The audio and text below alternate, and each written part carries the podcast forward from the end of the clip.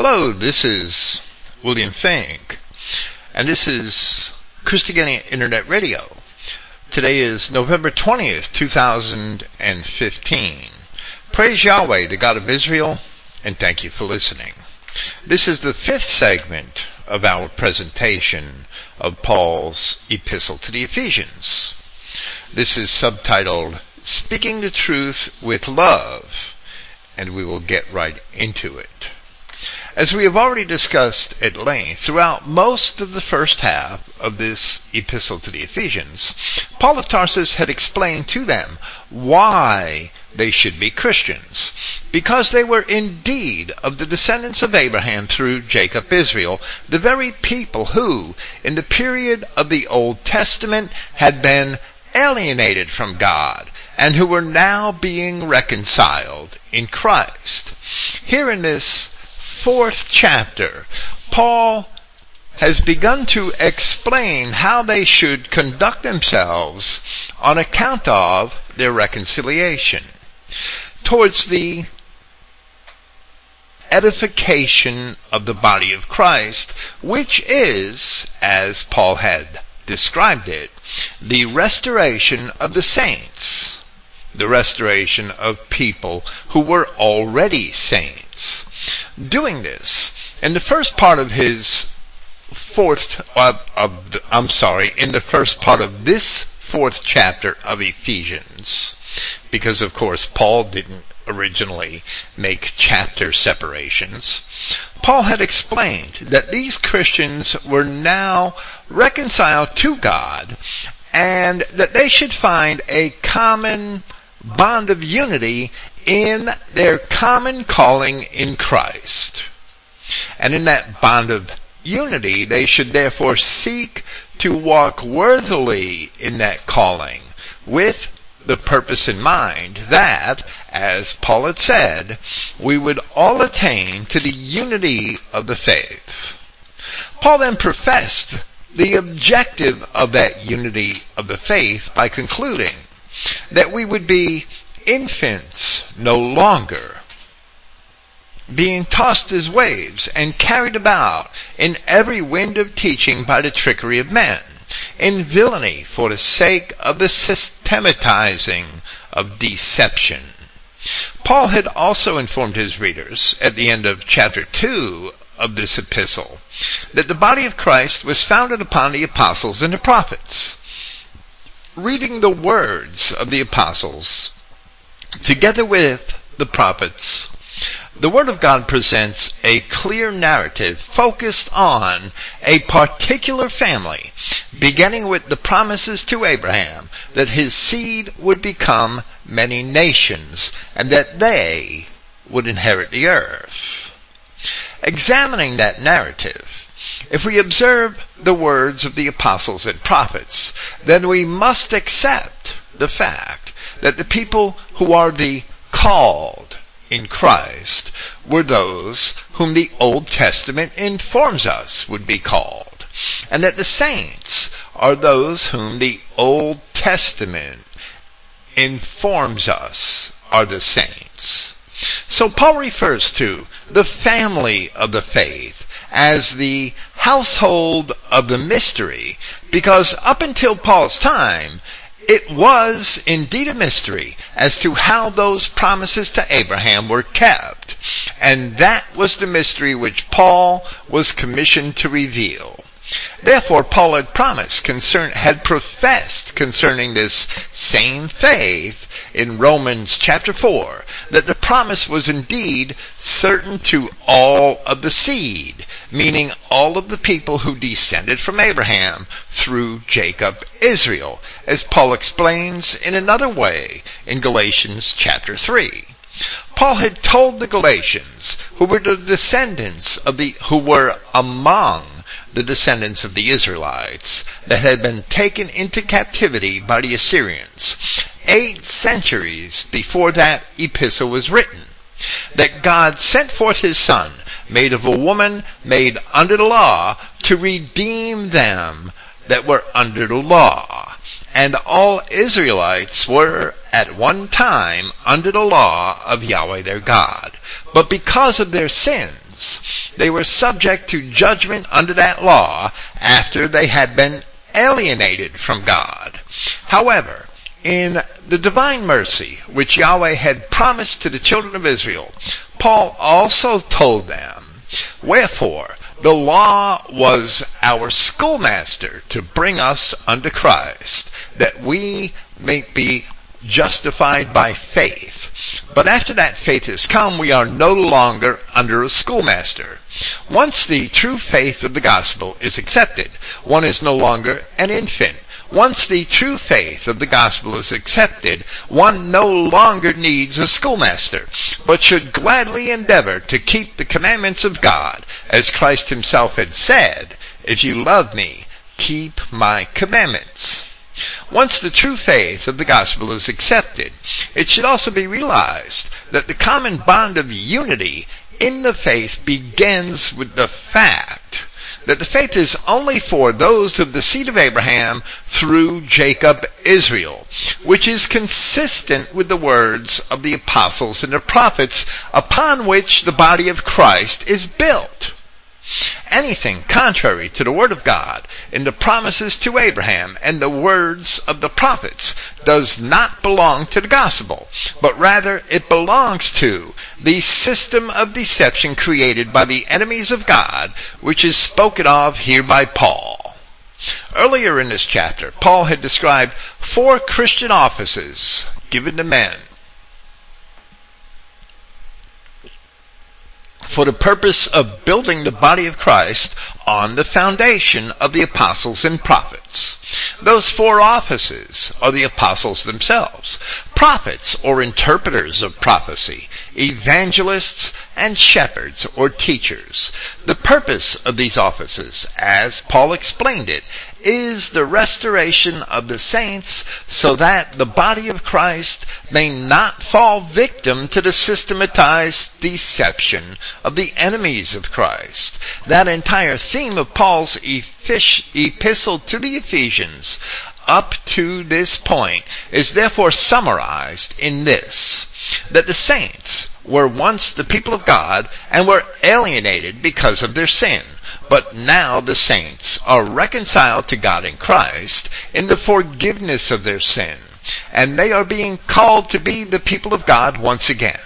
In the knowledge of this, they should have a common bond of unity and therefore care for one another as they are all part of the same body, being of the same race caring for one another in Christ, they work towards their restoration as a united people. That is the entire theme of the prophets and the gospel.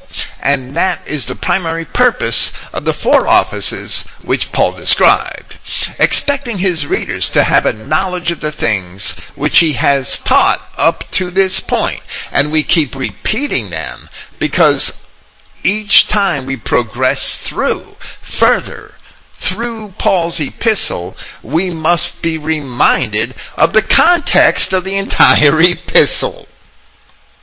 Expecting his readers to have this knowledge, Paul informs his readers that they should not any longer be tossed as waves and carried about in every wind of teaching by the trickery of men. And he goes on to say, but speaking the truth with love, we may increase all things.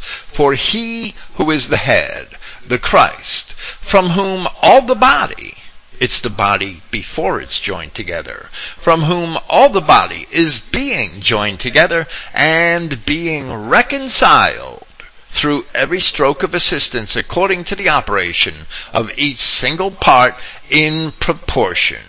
The growth of the body creates itself into a building in love.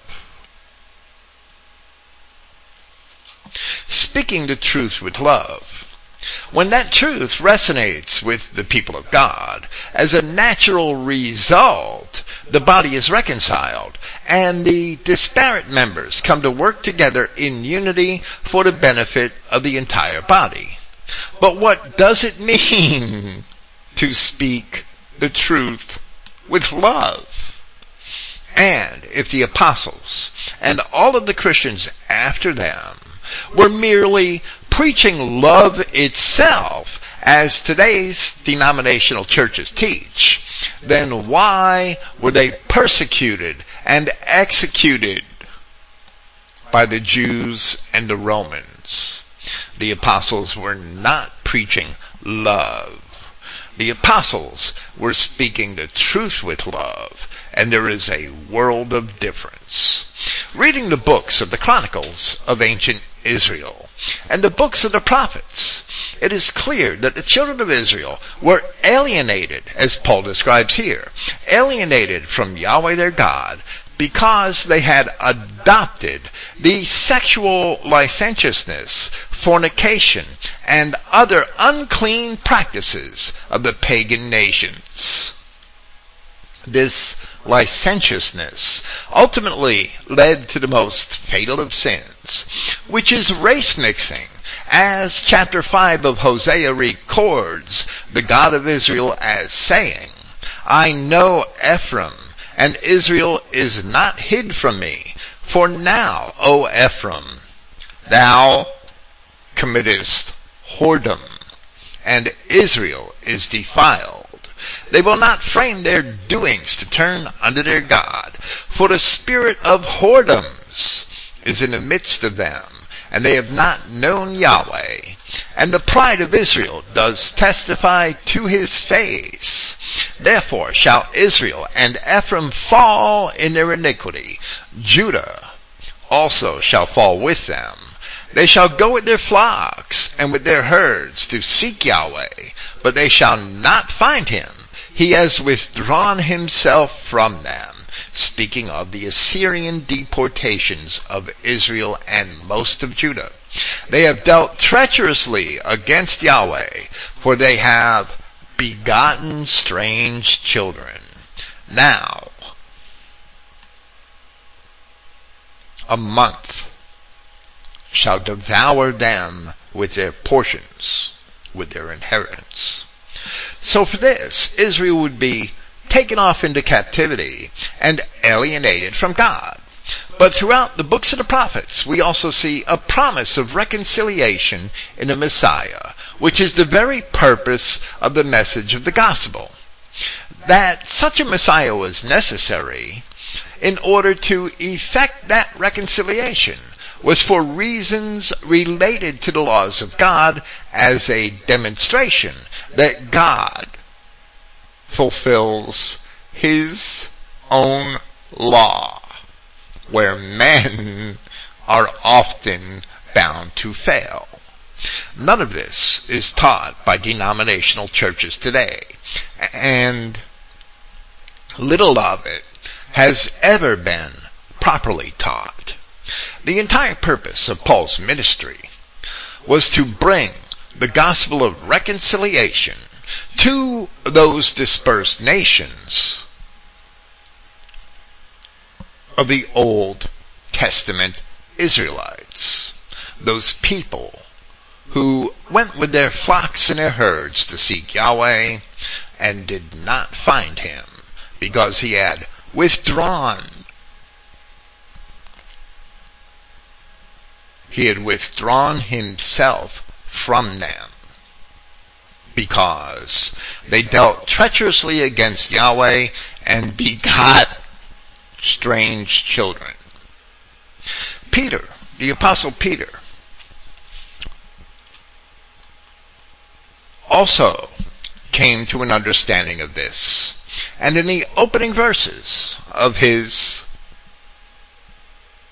first epistle, he writes concerning the call to obedience being made for those who were, as he says, elect according to the foreknowledge of God the Father, whom he goes on to describe in chapter 2 as a chosen race, a royal priesthood, a holy nation, a peculiar people.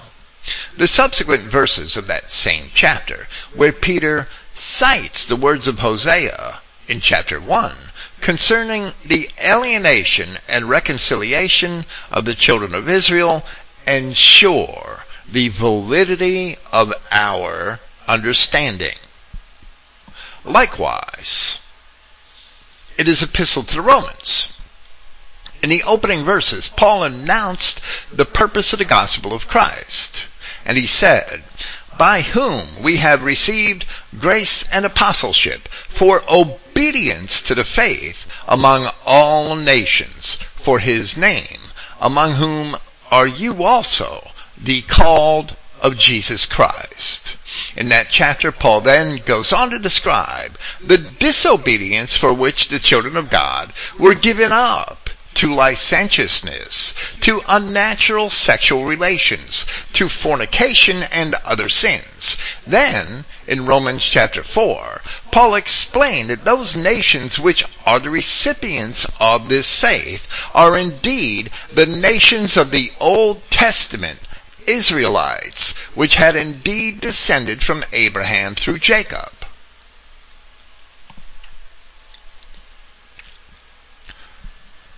So speaking the truth with love,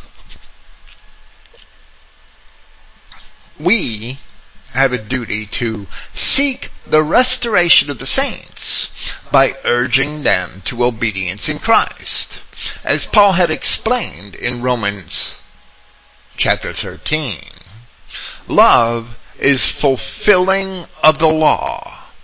Saying that, Paul did not mean that somehow man's perception of love may substitute for the law of God. That's not what he said at all. Rather, Christ said, if you love me, keep my commandments. And therefore, when we keep the laws of Yahweh our God, by that do we demonstrate our love. Speaking the truth with love, we preach the gospel message of obedience to God's law. And we speak it to those Old Testament Israelites of the white nations of Europe because it is they alone who were alienated from God and it is they alone who may be reconciled to God. For the balance of Ephesians chapter 4 and well into chapter 5, Paul explains that speaking the truth in love must encompass an exhortation for one's fellow man to depart from the idolatry, fornication, and licentiousness for which the children of Israel were punished in the first place, as we've seen in Hosea.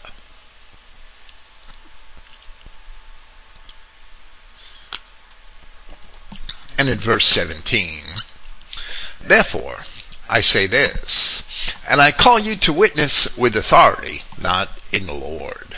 No longer are you to walk as the nations who walk in the vanity of their minds, being darkened in understanding, being alienated from the life of Yahweh because of the ignorance that is within them. The law was only given to the children of Israel because of the hardness of their hearts. In other places in the epistles of Paul, and especially here in this epistle to the Ephesians, the word kurios appears where Paul did not use it as a noun referring to the Lord, as it is almost always translated in the King James Version. While the word kurios is often a noun, it is also an adjective meaning having power or authority over. Therefore the phrase, en kurio, which is not a substantive, is translated as with authority here. Other instances of such a use of the word kurios are found later in this epistle, epistle in chapter 6 namely. Of course, Paul's primary authority, he can say this and call them to witness with authority. His primary authority was the prophets of the Old Testament whom he so often quoted. The majority text has verse 17 to read in part, no longer are you to walk as the remaining nations. And for that, the King James Version translates the phrase, other Gentiles. By referring to the nations here, who were walking in the vanity of their minds. It is evident that Paul intended both the other Genesis 10 nations as well as the other nations of the dispersed Israelites, which have not yet heard and accepted the gospel of Christ. This is evident in part in Acts chapter 14. And this in part is also a pretty sound proof of Christian identity interpretations of scripture.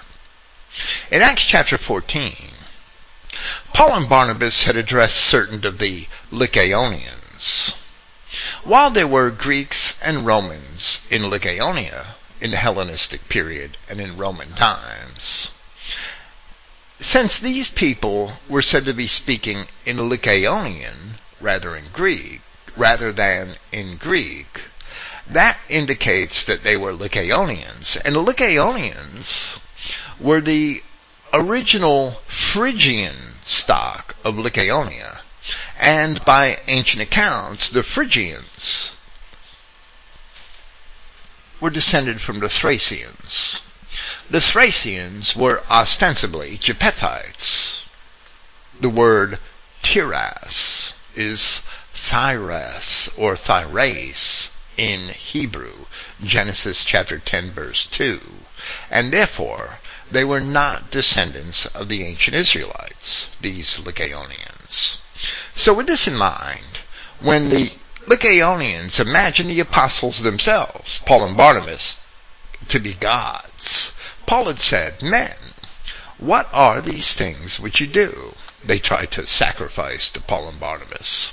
We also are men, being of like nature with you, announcing the good message to you from these vanities, meaning from their paganism, from these vanities to turn to Yahweh who lives, who has made the heaven and the earth and the sea and all the things which are in them, who, in generations having passed, allowed all of the nations to go in their own ways.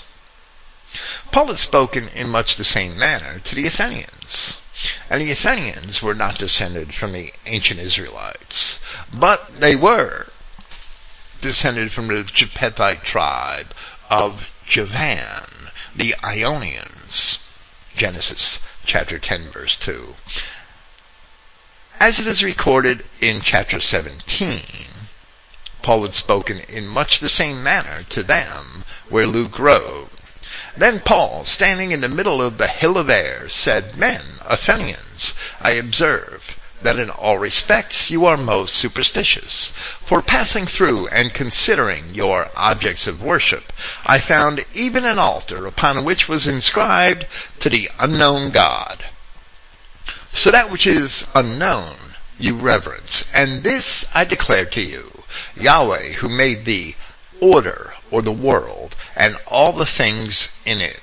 He being Prince of heaven and earth does not dwell in temples made by hand, neither is he attended by the hands of men, being in need of anything, himself giving to all life and breath and all things, and he made from one every nation of men to dwell upon all the face of the earth, appointing the times ordained and the boundaries of their settlements to seek Yahweh.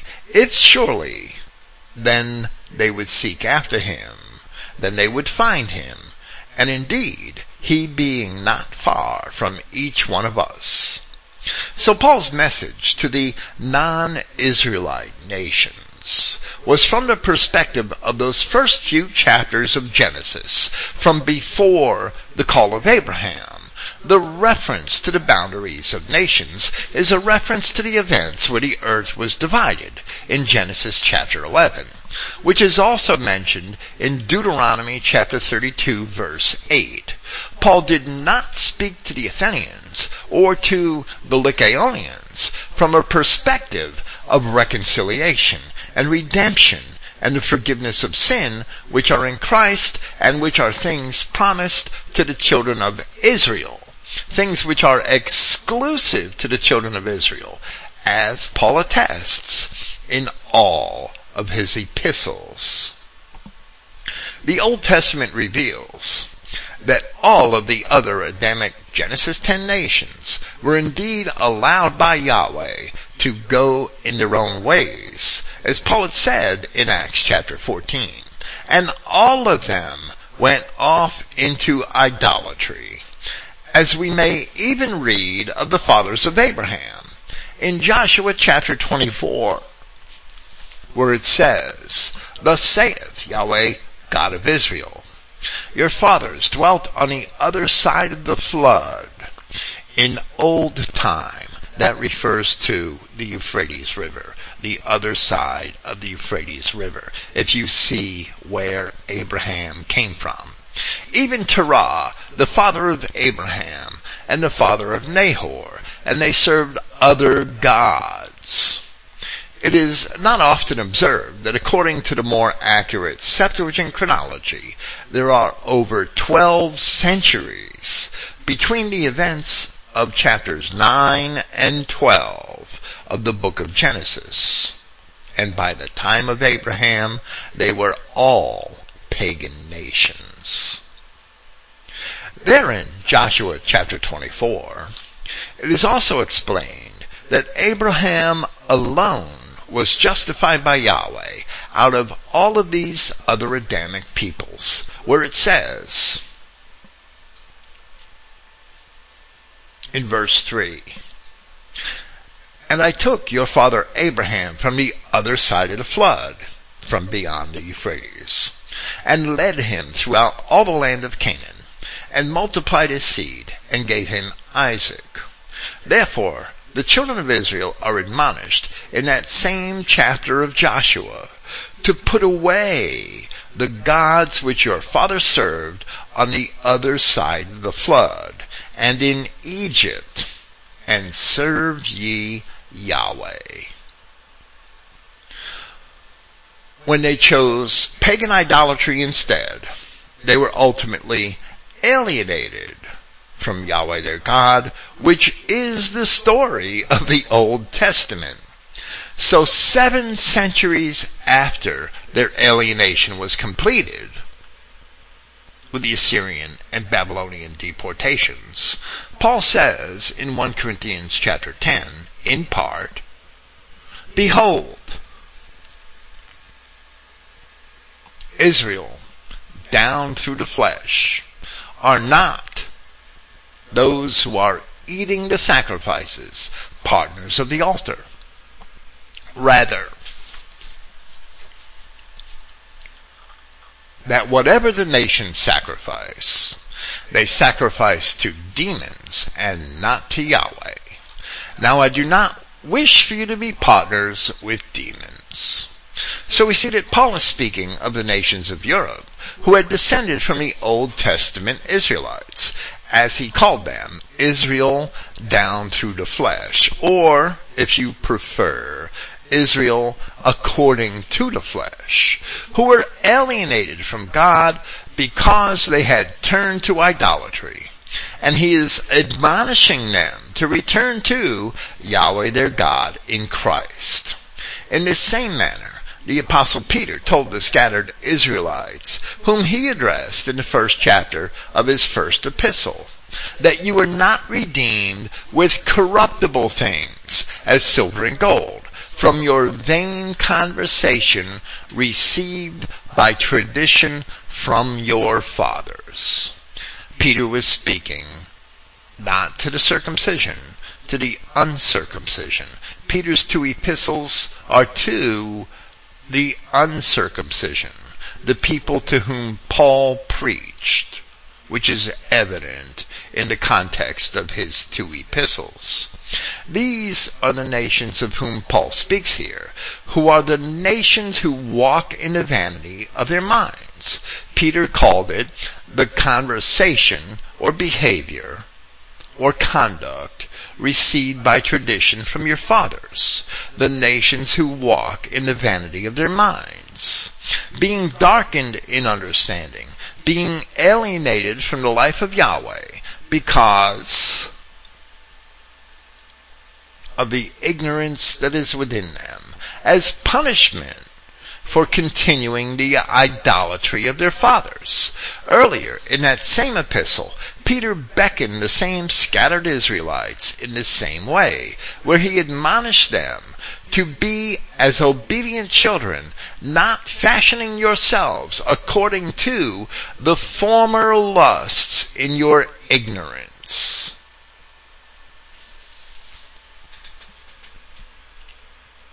The same thing that Paul is saying here in verses 18 and 19.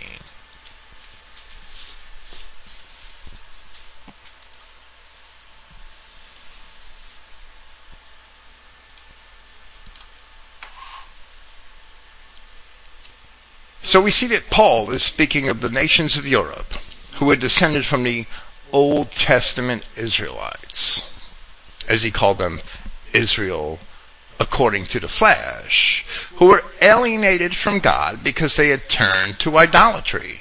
And he is admonishing them to return to Yahweh their God in Christ.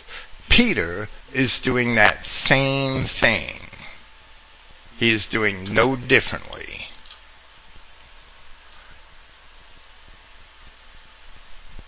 Peter beckoned the same scattered Israelites in the same way. Talking about their former lusts, which they conducted in their ignorance. And he says, But as he which is called you is holy, so be ye holy in all manner of conversation, because it is written, Be ye holy, for I am holy and that exhortation only concerns the children of Israel, the Old Testament Israelites. That is the very essence of the gospel of reconciliation. The proof in Peter that he's talking to scattered Israelites is very clear, where he refers to Hosea chapter 1, tells them that at one time they were not a people, but are now the people of God. And that can only refer to those same Old Testament Israelites. Then, speaking in relation to those idolatrous nations which remained alienated from God, because Paul's gospel of reconciliation is basically at its starting point as he writes these epistles. Paul says, those who feel no sorrow, surrendering themselves to licentiousness, to the practice of all uncleanness with arrogance.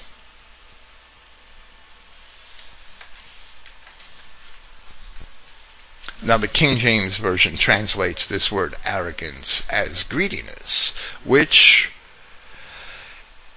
is another literal translation of the same word, but it's arrogance as well.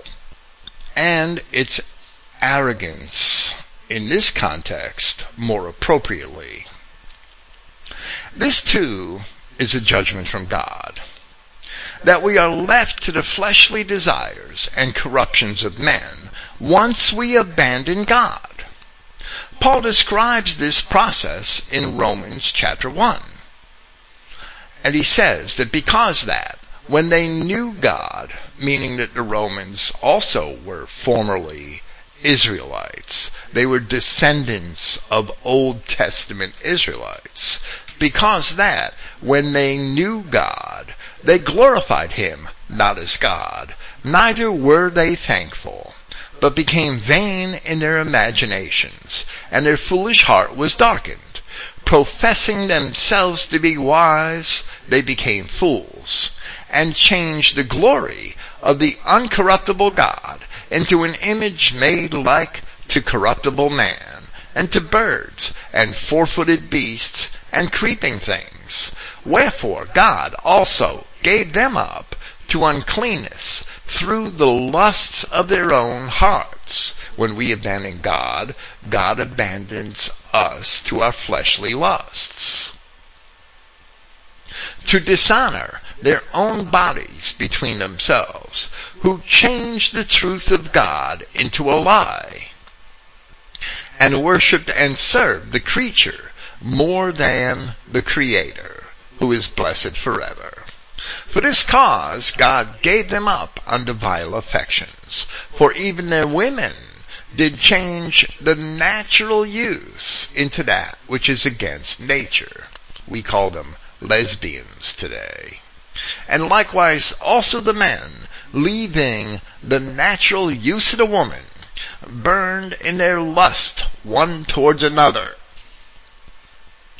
Men with men, working that which is unseemly, and receiving in themselves that recompense of their error, which was meet, meaning that their homosexuality was a punishment for their having abandoned God. In his first epistle,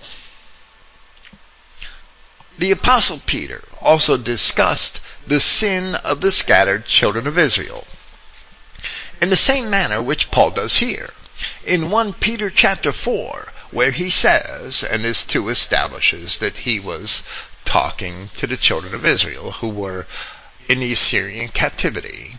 For as much then as Christ has suffered for us in the flesh, arm yourselves likewise with the same mind. For he that has suffered in the flesh has ceased from sin, that he no longer should live the rest of his time in the flesh to the lusts of men, but to the will of God. For the time past of our life may suffice us to have wrought the will of the nations when we walked in lascivious lust, lasciviousness, lusts, excess of wine, revelings, banquetings, and abominable idolatries, wherein they think it strange that you run not with them to the same excess of riot, speaking evil of you. And this is the arrogance of sinners which Paul mentions here, where we see that sinful men are offended when they encounter others who do not approve of their sin. We have frequent examples of this very phenomenon in our society today. There are frequent horror stories about people being sued, losing their businesses because they refuse to cater to sexual deviants and other miscreants. Just two weeks ago, a pair of presumably Christian daycare workers were fired from their jobs for refusing to call a little girl a boy. The story was reported on Breitbart.com and on a website of the local Houston, Texas CBS television affiliate. The two workers were employed by the Children's Lighthouse Learning Center in Katy, Texas, a company which is said to run 37 child daycare centers in seven states. According to Breitbart, and this is sickening, but I'll read it. The two male parents, as if there could be such a thing, the two male parents of a six-year-old little girl, if I don't laugh, I'll cry, told employees at the school to refer to their daughter as a boy and to call her by a new masculine name. The little girl's hair had also been cut like a boy's. The CBS News website interviewed a lawyer hired by the woman, reporting that this case involves a little six-year-old girl who has been attending a private school in Katy, Texas. For the last four months, as a little girl, she has parents, and this is disgusting language. She has parents who are a same-sex couple, two men, who decided that she was transgender. Lawyer Andy Taylor said, according to KPRC, the television station. On Friday, that little girl left school I'm not going to use names, but she was known to everybody as Sally, And on Monday, this little girl returns to school calling herself Johnny. The lawyer himself was even quoted as saying that the little girl was the victim of child abuse. When the teachers refused to go along with the scheme, citing their own Christian principles, quasi-Christian principles at least, they were fired. Of course, the first problem is that this little girl had what the reports say are two male parents.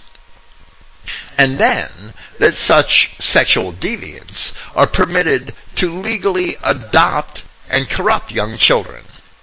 Until two males could have a baby together, no Christian should ever consider two males to be parents of any child, since the word parent is actually derived from a Latin verb which means to give birth. I'd like to see that.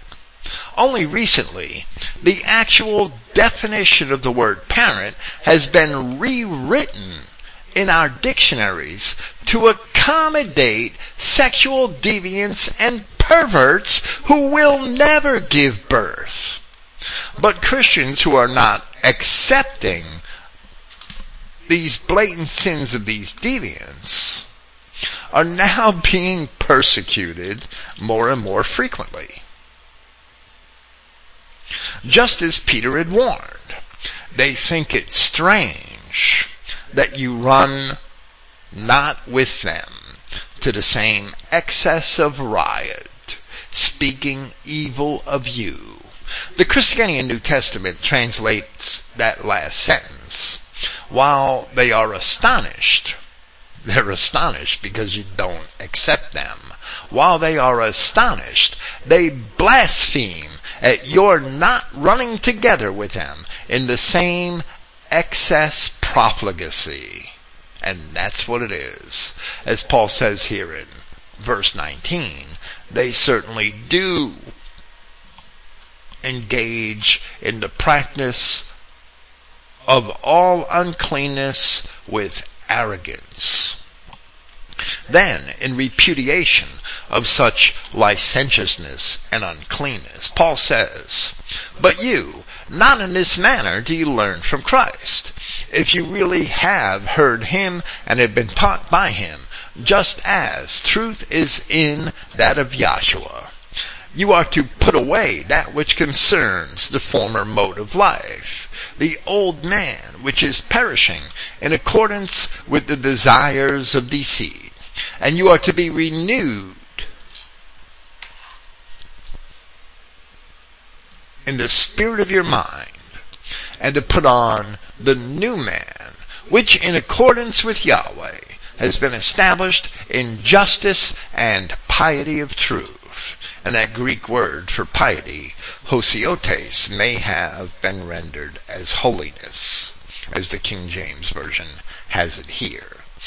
As the children of Israel were being alienated from Yahweh their God and taken into captivity by the Assyrians, in Isaiah chapter 10, we see a prophecy of the ultimate destruction of Assyria itself at the hands of those same Israelites, which was fulfilled by the Scythians about 140 years after the prophet, where it also says this in part in verse 20. And it shall come to pass in that day that the remnant of Israel, and such as are escaped of the house of Jacob, those who survive the Assyrian captivity, shall no more again stay upon him that smote them. Excuse me.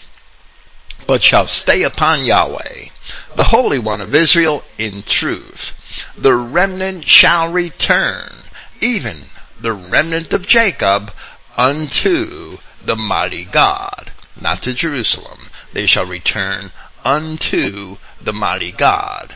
That entire chapter of Isaiah forebodes the destructions of the kingdoms of the idols, which is the term it uses to refer to Israel and Judah, as well as Assyria and the other surrounding nations of the old world.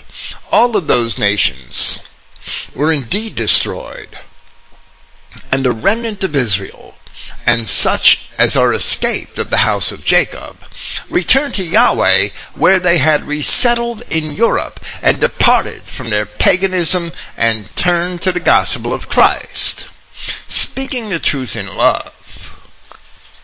True messengers of God must continually inform those same children of Israel that they must cleave to their God and His laws unless they suffer his judgments. Or else they suffer his judgments, as they had suffered them so long ago. In this modern age, having departed from Christ, they are about to suffer those same judgments once again. Only the most arrogant sinner could consider the present world circumstances where little boys can be little girls and little girls are being forced to be little boys. And imagine that he could escape judgment where the white nations are once again caught up in licentiousness and all Christendom is once again being overrun with aliens. With his gospel of reconciliation, with it being accepted that since the Ephesians are reconciled to Christ, that they have also departed from sin. Paul admonishes them even further, and he says, on which account, putting away falsehood, each must speak truth with he who is near to him, because we are members of one another each must speak truth with his neighbor, as it would say in the King James. Here Paul makes a citation from Zechariah 8:16. By quoting such passages, Paul is directly relating the return to obedience in Christ by his readers to a repentance from the sinful ways of their fathers, the people the prophets had spoken to. That portion of Zechariah is also talking about the same punishment of the ancient Israelites and the prospect of reconciliation for the remnant of Judah that returned to Jerusalem, which was the very time of Zechariah's prophesying. Jerusalem was the scope of Zechariah's prophesying in the short term. A fuller citation of the passage from verse 13 and it shall come to pass that as you were a curse among the heathen, or the nations where they were originally taken captive, O house of Judah and house of Israel, so will I save you, and you shall be a blessing. Fear not, but let your hands be strong. For thus saith Yahweh of hosts, as I thought to punish you when your fathers provoked me to wrath, saith Yahweh of hosts. And I repented not, meaning that they were indeed punished. So again, I have thought in these days to do well unto Jerusalem and to the house of Judah. Fear ye not. Now the remnant of Judah in Jerusalem was considered the house of Judah, while most of the actual tribe of Judah went into Assyrian captivity with Israel. These are the things that you shall do. Speak ye every man the truth to his neighbor. Execute the judgment of truth and peace in your gates. So what we have here is Paul quoting an admonition of Zechariah, which Zechariah made to the people of Jerusalem and the second temple as they were being restored back in the late 6th or early 5th century BC.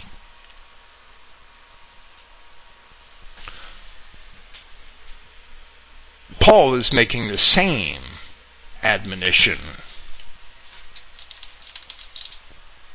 to these Ephesians, scattered Israelites as they are being restored to Yahweh in Christ. The judgment of truth is found by returning to and keeping the laws of God. We speak truth to our neighbor when we judge by those very laws. And we do so because we are an interdependent racial community. For each of us to be healthy, the entire community must be healthy, which means that we must all seek to keep those same laws. As Paul described here in different language in verses 15 and 16, once men return to God, the community is healed as a natural result of their keeping God's law. The judgment of men is temporary and irrelevant compared to the judgment of God. And the judgment of God is according to the word and the laws of God rather than the feelings of men. Thus, Paul concludes, be angry and do not commit wrongdoing. The sun must not set upon your provocation and do not give occasion to the false accuser or to the devil the Greek word topos is literally a place, as it is here in the King James Version. But in our translation, it is metaphorically rendered as an occasion, while opportunity would also be acceptable. The word diabolus is usually devil in the King James and other versions. But here it is false accuser, which is a more literal meaning of the Greek term, where Paul says, be angry and do not commit wrongdoing. A phrase which may have been rendered, be angry and sin not. He quotes verbatim from the fourth verse of Psalm 4, as it appears in the Greek of the Septuagint. The first four verses of the psalm, as they are translated by Brenton, read thus. when I called upon him, the God of my righteousness heard me. Thou hast made room for me in tribulation. Pity me and hearken to my prayer. O ye sons of men, how long will you be slow of heart? Wherefore do you love vanity and seek falsehood? But know ye that the Lord has done wondrous things for his Holy One.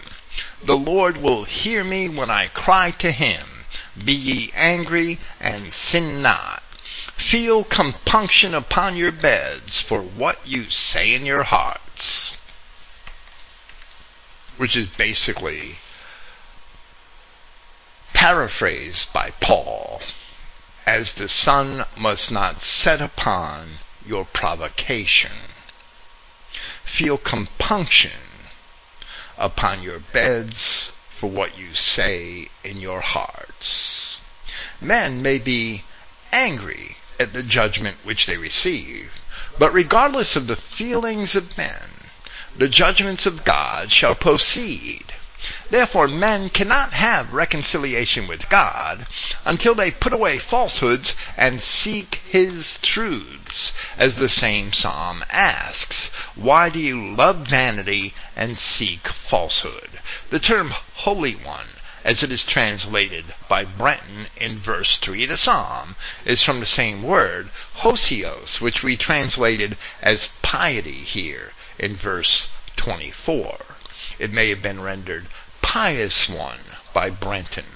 We are informed that Yahweh hears the prayers of deliverance made by those who are pious.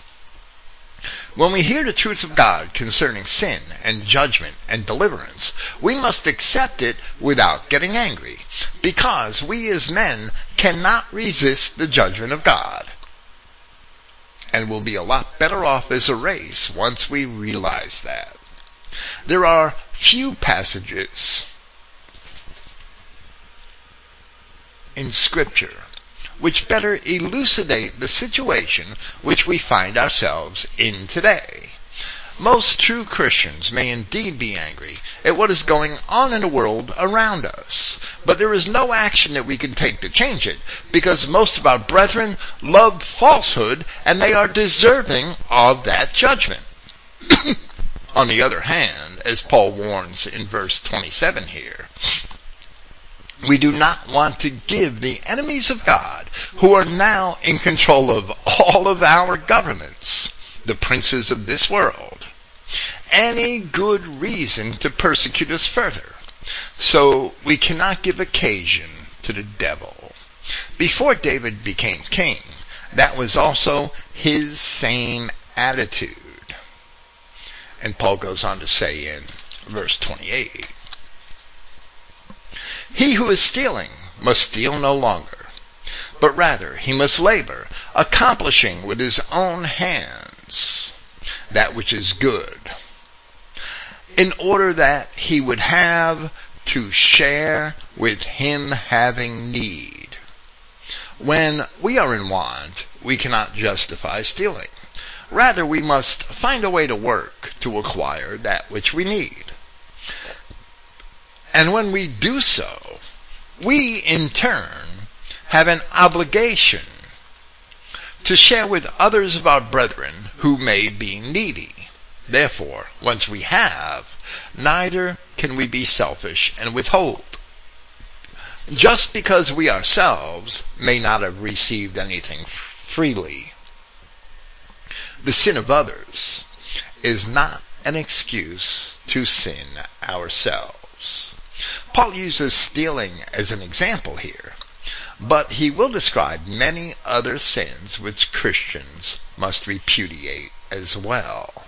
And in verse 29 he says, You must not let any corrupt word go out of your mouth, but if anything good is of use for building, that would give delight to those listening D, the Codex Bezae has for building of faith. The word logos may alternately have been rendered as a saying or a thought rather than a word. Corrupt saying, corrupt thought, corrupt thought. You may, you may not let, you must not let any corrupt thought go out of your mouth. The King James Version has communication. Any corrupt communication which is acceptable in this context. That is fine. There is more to this passage than is generally perceived by denominational Christians. This passage is not an excuse to condemn something, somebody for saying a bad word. Corrupt words, the corrupt words to which Paul refers, are not simply words which we do not like, which may be, by some, considered to be bad words, or words which are imagined to be dirty or unseemly.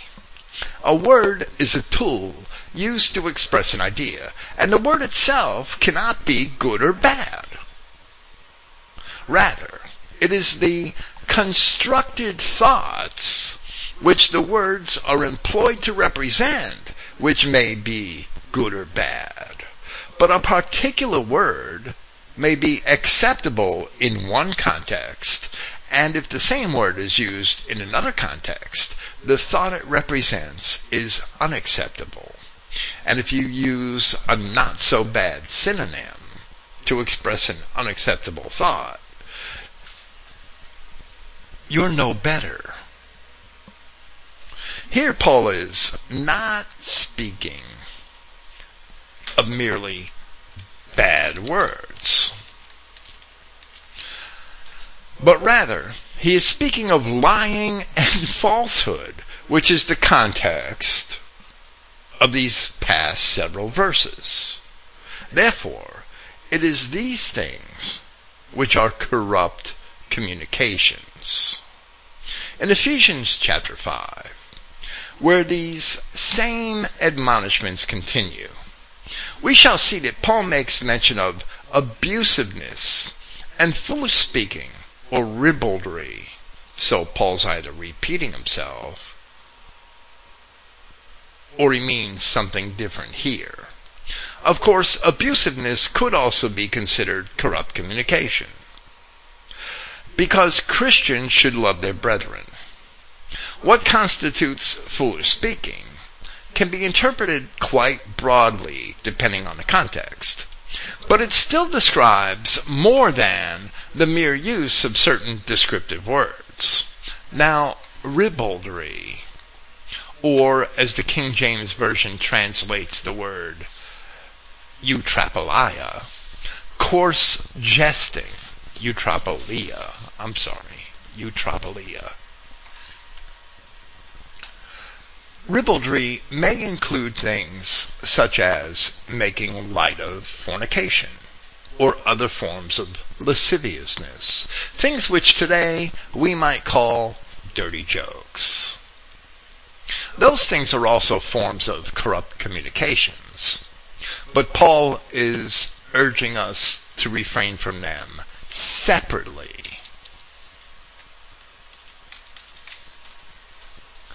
In his epistle to the Romans, in chapter 16, Paul warned from verse 17, Now I beseech you, brethren, mark them which cause divisions and offenses, contrary to the doctrine which you have learned, and avoid them. For they that are such serve not our Lord Jesus Christ, but their own belly, and by good words and fair speeches deceive the hearts of the simple. So we see that corrupt communications can be devised from words which are deceptively beautiful, good words and fair speeches made for evil purposes and therefore by corrupt words or corrupt communications. Paul is not merely referring to what people today may consider bad or naughty words. Otherwise, he's just repeating himself when he talks about coarse jesting. No, here he's talking about lying and falsehood. Here he's talking about good words and fair speeches made for evil purposes. In fact,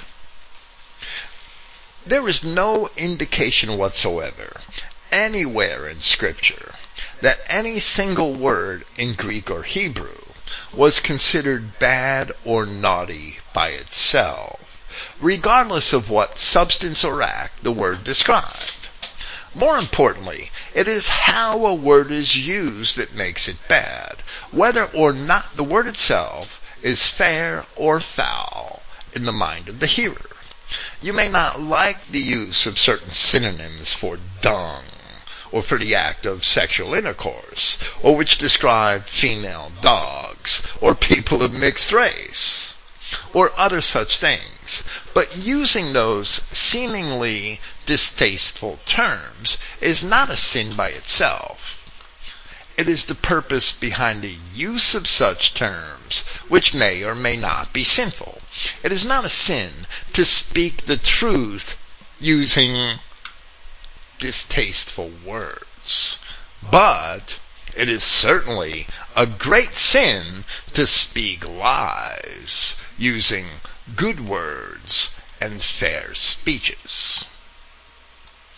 Paul continues by admonishing, also, do not vex the Holy Spirit of Yahweh, in which you have been approved for the day of redemption.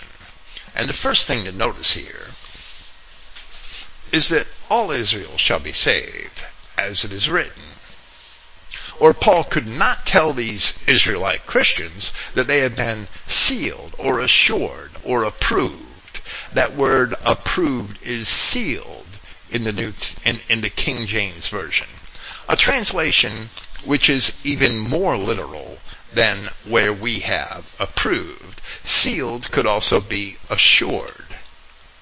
Paul could not tell these Israelite Christians that they had been sealed for the day of redemption, since Paul had no given indication of knowing whether any of them would sin in the future, unless Paul was confident that all Israel would indeed be saved.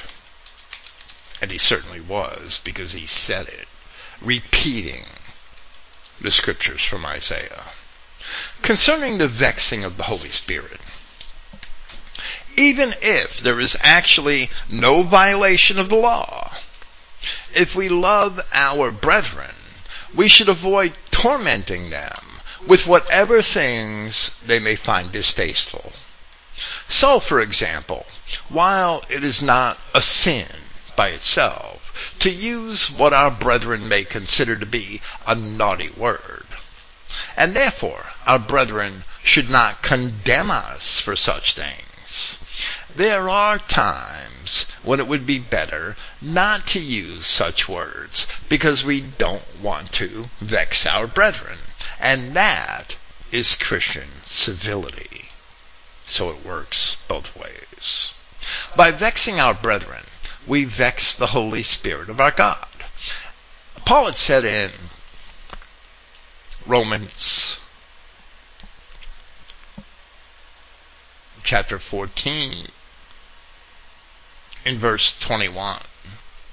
It is good neither to eat flesh, nor to drink wine, nor anything whereby thy brother stumbles, or is offended, or is made weak. Here Paul shows that redemption is something which Christians still await. These Ephesians were sealed or approved for the day of redemption. But they're not yet redeemed. Oh no. It is not something which they have already experienced. The receiving of the Spirit of God dispensed to Christians in the first century was only a deposit and an, an assurance of an inheritance which is yet to be obtained. Paul said this in chapter 1 of this epistle, where he called the Holy Spirit of the promise a deposit of our inheritance in regard to redemption of the possession. Here, Paul verifies that redemption hasn't yet happened. Of course, all of the promises of redemption found in the Old Testament are made only to the Old Testament Israelites. So only those same Old Testament Israelites have that expectation in Christ today. As we read in Hosea chapter 13 concerning the Old Testament Israelites, O Israel, thou hast destroyed thyself, but in me is thine help. I will be thy king where is any other that may save thee in all thy cities? And thy judges, of whom thou said, Give me a king and princes. I gave thee a king in my anger, and took him away in my wrath. The iniquity of Ephraim is bound up, his sin is hid. The sorrows of a travailing woman shall come upon him. He is an unwise son for he should not stay long in the place of the breaking forth of children, meaning he wouldn't be in Palestine very long. I will ransom them from the power of the grave. I will redeem them from death. O death, I will be thy plagues. O grave, I will be thy destruction. Repentance shall be hid from mine eyes in this common promise, which only the children of the Old Testament Israelites can partake.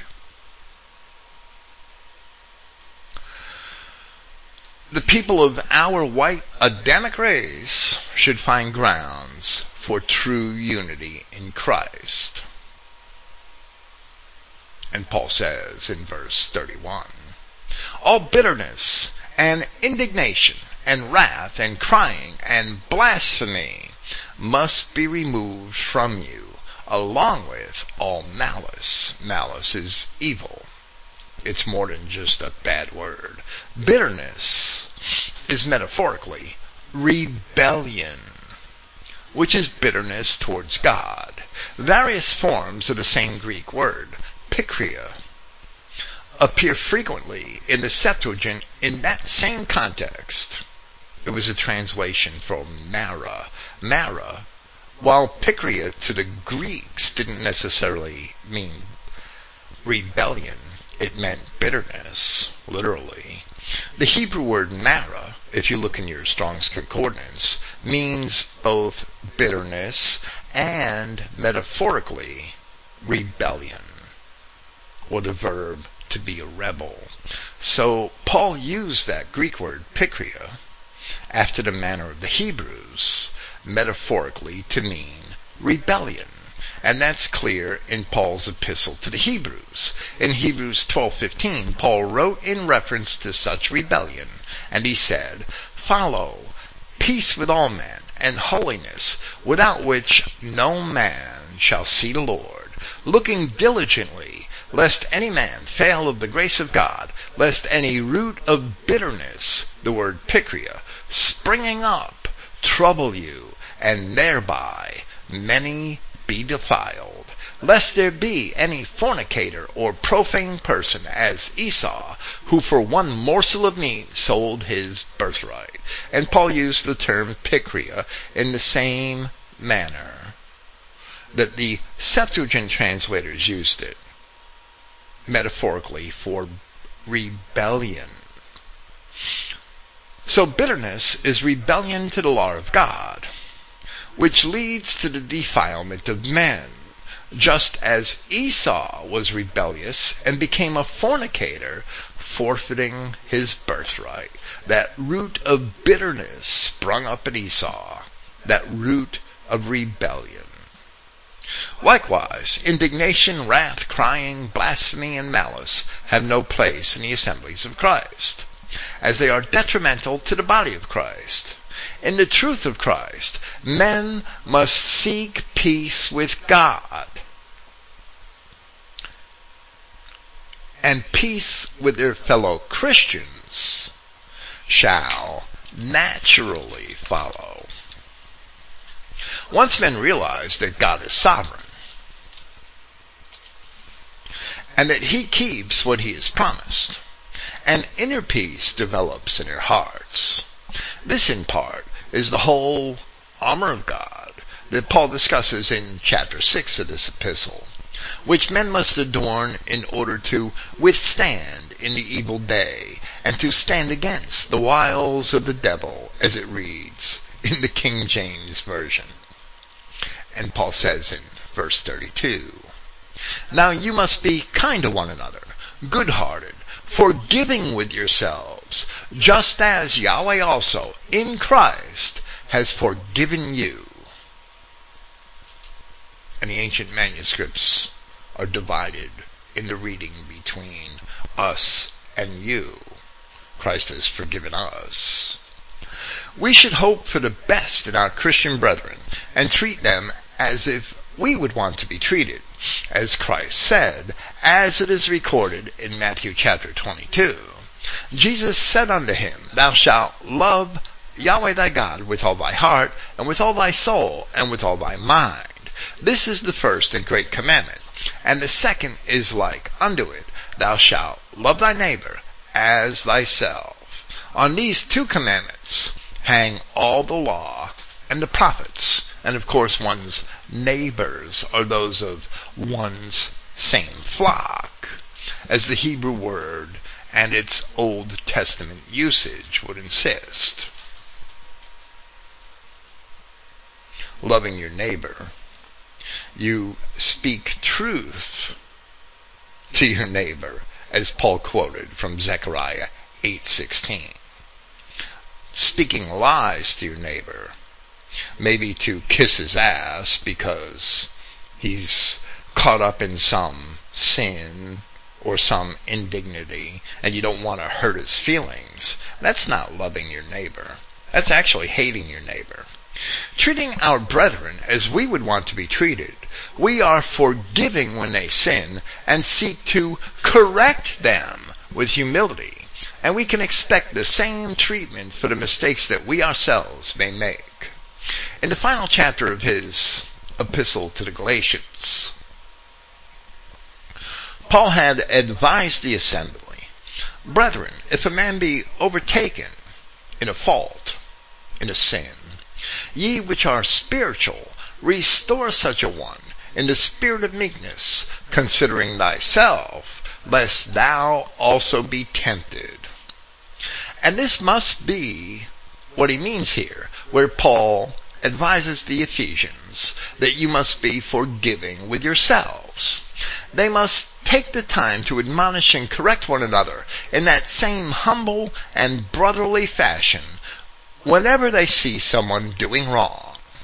Likewise, James in chapter 5 of his single epistle had said, Brethren, if any of you do err from the truth, and one converts him, let him know that he which converts the sinner from the error of his way shall save a soul from death, and shall hide a multitude of sins.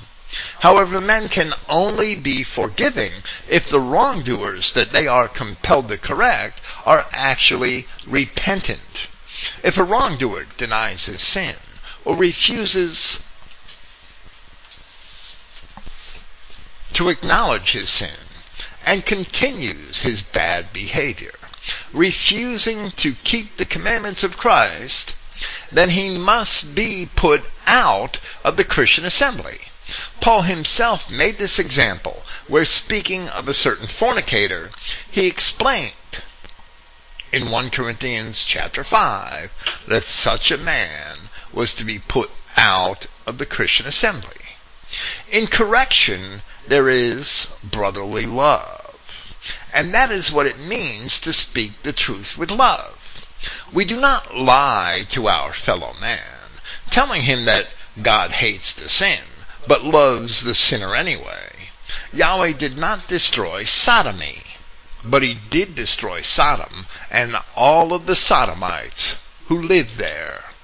Speaking of that fornicator, Paul had told the assembly, to deliver such a one unto Satan for the destruction of the flesh, that the spirit may be saved in the day of the Lord Jesus.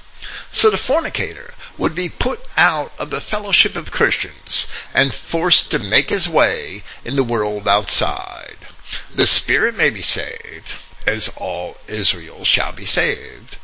But at the same time, the fornicator in the body would be judged for his works. He would suffer in the flesh for his sin. Paul then said to them that I wrote unto you in an epistle not to company with fornicators, yet not altogether with the fornicators of this world, or with the covetous, or extortioners, or with idolaters, for then must ye needs go out of the world. But now I have written to you not to keep company if any man that is called a brother be a fornicator, or covetous, or an idolater, or a railer, or a drunkard, or an extortioner. With such a one, no, not even to eat. Don't even share your food with the sinner.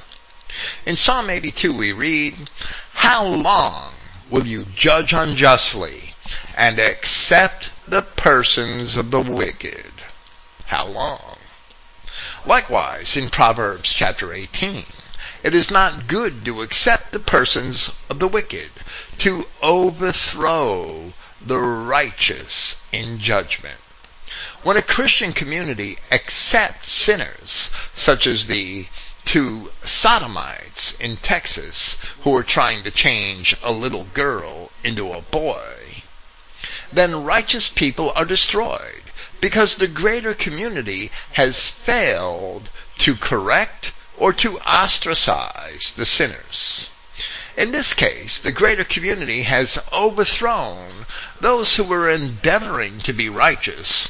Not to say that the two women who were fired were actually righteous because we don't even know them. But they were endeavoring to choose the right path. But the community instead defended the sodomites. Speaking the truth with love, we endeavor to correct our brethren for their sins. As it says in Proverbs chapter 13, he who spares the rod hates his son. Well, that's true of a brother as well. But he who loves him disciplines him diligently without speaking the word of truth. in relation to the laws of Yahweh our God, one cannot hope for the restoration of the saints, which is the very purpose of the gospel of Christ.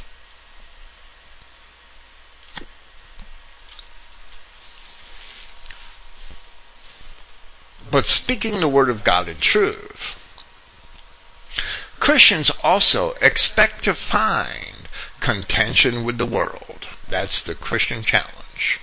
As the apostle Peter also said in chapter 4 of his first epistle, Beloved, think it not strange concerning the fiery trial which is to try you, as though some strange thing happened to you. But rejoice, inasmuch as ye are partakers of Christ's sufferings, suffering because you've done good, that when his glory shall be revealed, ye may be glad also with exceeding joy. If you be reproached for the name of Christ, happy are you, for the Spirit of glory and of God resteth upon you. On their part, he is evil spoken of, but on your part, he is glorified. Christians are therefore obligated to express disapproval of sins and separate themselves from sinners. Neither should Christians adopt the language of the sinners. A parent is someone who actually contributed to the birth of a child. Therefore, sodomites are not worthy of the term. A little girl who is told by sodomites to be a boy is not a so-called transgender. No, that's bullshit. That is also a made up term, which cannot really exist because the biological purpose of gender is the propagation of a species by sexual reproduction. The devils have not yet succeeded in doing that. So instead, they have attempted to redefine the term parent. A man without a penis cannot fulfill the reproductive role of a woman. So that man is not transgendered. Rather, he is nothing but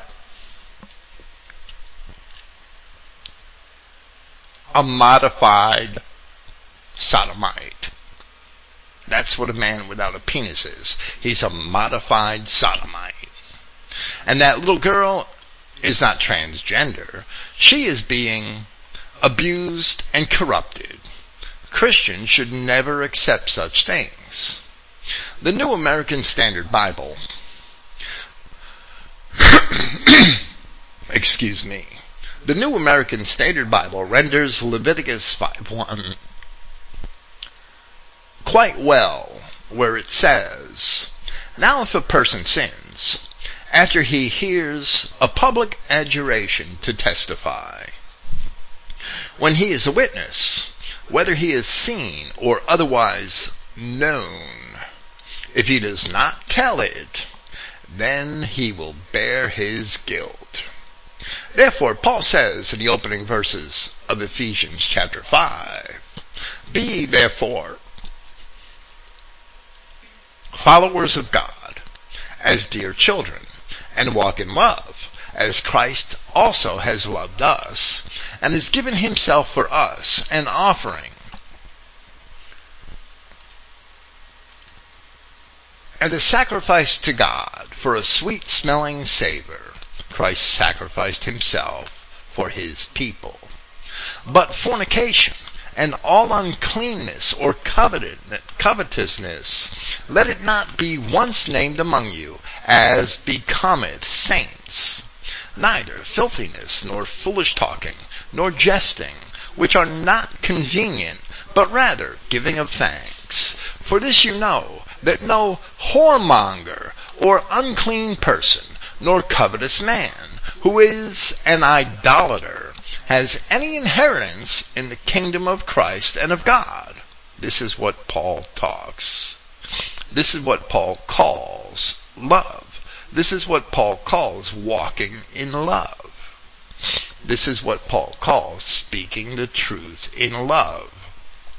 Not accepting whoremongers, fornicators, unclean persons, covetous men, idolaters. Not accepting them is love.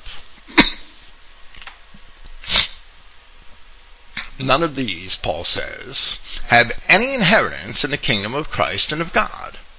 Let no man deceive you with vain words, for because of these things cometh the wrath of God upon the children of disobedience. Be not ye therefore partakers with them. And in others of his epistles he elaborated in divers ways. Likewise, excluding men who are effeminate, or men who have sexual intercourse with other men, arsenokoites, men who have coitus with men, and adulterers, as well as those who commit other sins. Speaking the truth with love is the excluding of all those people from your Christian community. That's love. Accepting such sinners and not protesting one becomes liable for the penalty as if actually having committed the sin. That is the meaning of Paul's words in Romans chapter 1, where he said that knowing the judgment of God, that they which commit such things are worthy of death, not only who do the same, but who have pleasure in them that do them. We cannot have pleasure in sinners, which is the spirit of the law in Leviticus 5.1. If we do not protest sinners, we share in their guilt. John also speaks in this same manner in verses 9 through 11 of his second epistle, where he says that even so much as greeting those who do not bear the doctrines of Christ, one takes a share in their evil works.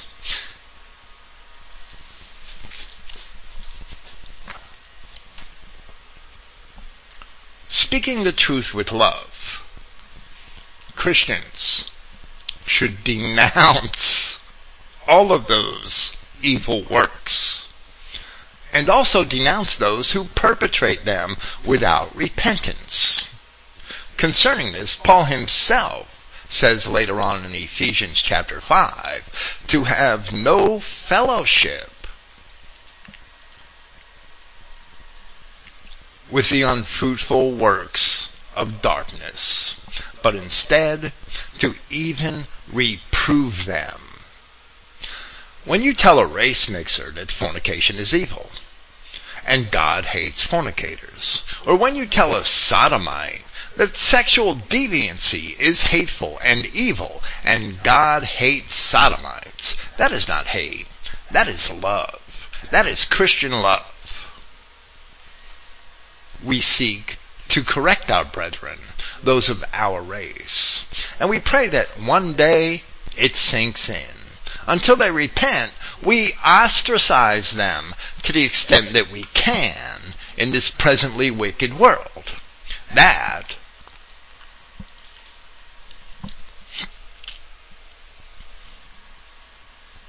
that is speaking the truth with love.